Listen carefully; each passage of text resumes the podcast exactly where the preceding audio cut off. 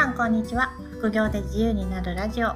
副業して6年目のワママひろです。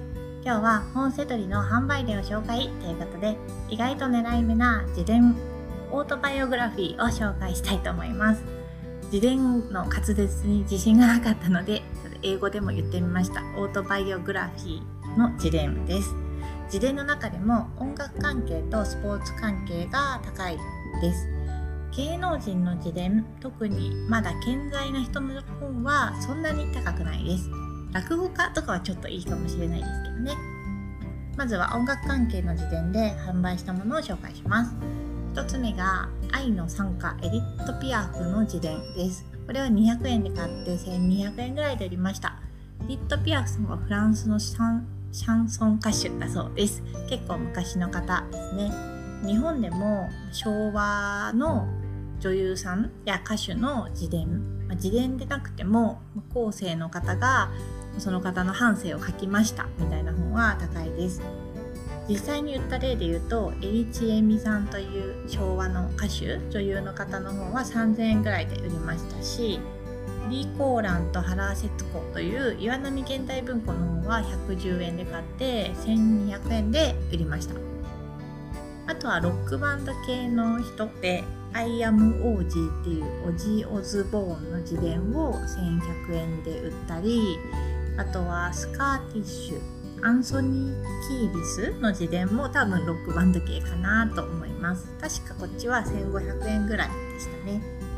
以前も紹介したんですけど断捨離でもらった本でジェームス・藤木の自伝も1900円で売りました。80年代90年代の日本のロックバンドとかちょっと昔の洋楽ロックバンドの本は自伝もだしあとバンドスコアとかも結構高いです。他に高かったのがダニエル・バレンボイムの自伝。音楽家なのか指揮者なのかなと思いますがこれは結構高くて220円で買って3600円で売りました。音楽や芸術の棚に並んでることが多くてあまり名前を聞いたことがないなっていう人の方が高い気がします。私がそっちの方面に疎いだけかもしれないんですけどね。続いてスポーツ選手系の自伝を紹介するとレイ・アレンの自伝。これは220円で買って1580円で売りました。バスケットボール選手の方のようです。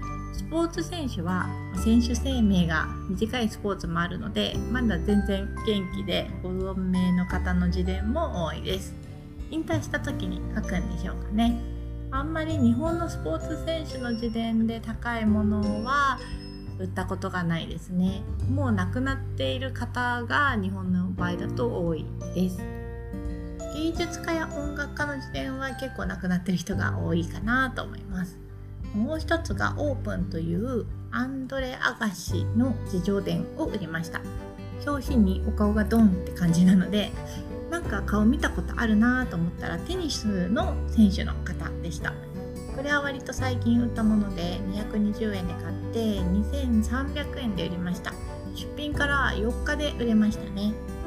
その他スポーツ音楽関係なく売った例で言うとエリック・ホッファーの自伝エリック・ホッパーさんは哲学者みたいです。これは1700円で売りました。同じ哲学者だとユングの自伝も売りました。これはそんなに高くなくて1300円くらいで売りました。ユングの自伝は1と2があって私が売ったのは2の方。現時点では2の方がちょっとだけ相場は高いです。回転率はだいたい20万から30万円ぐらいで古い本にしては割といいので1と2 2冊見つけたらセットで売るのもいいかもしれません。さっきメルカリで見てみたらセットで2500円ぐらいで売れてるのでもし220円2冊見つけて2500円で売ったら1600円ぐらいの利益が出せます。単品売りより全然いいですよね。割と売れ行きがいいので1冊500円で2冊で1000円ぐらいまでの仕入れだったら私だったら買うかなと思います。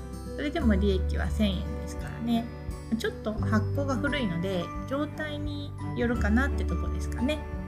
あくまで私の判断基準なんですけどこんな感じでもし見つけたらどう売ろうかなっていうのは結構自然と考えてしまいます。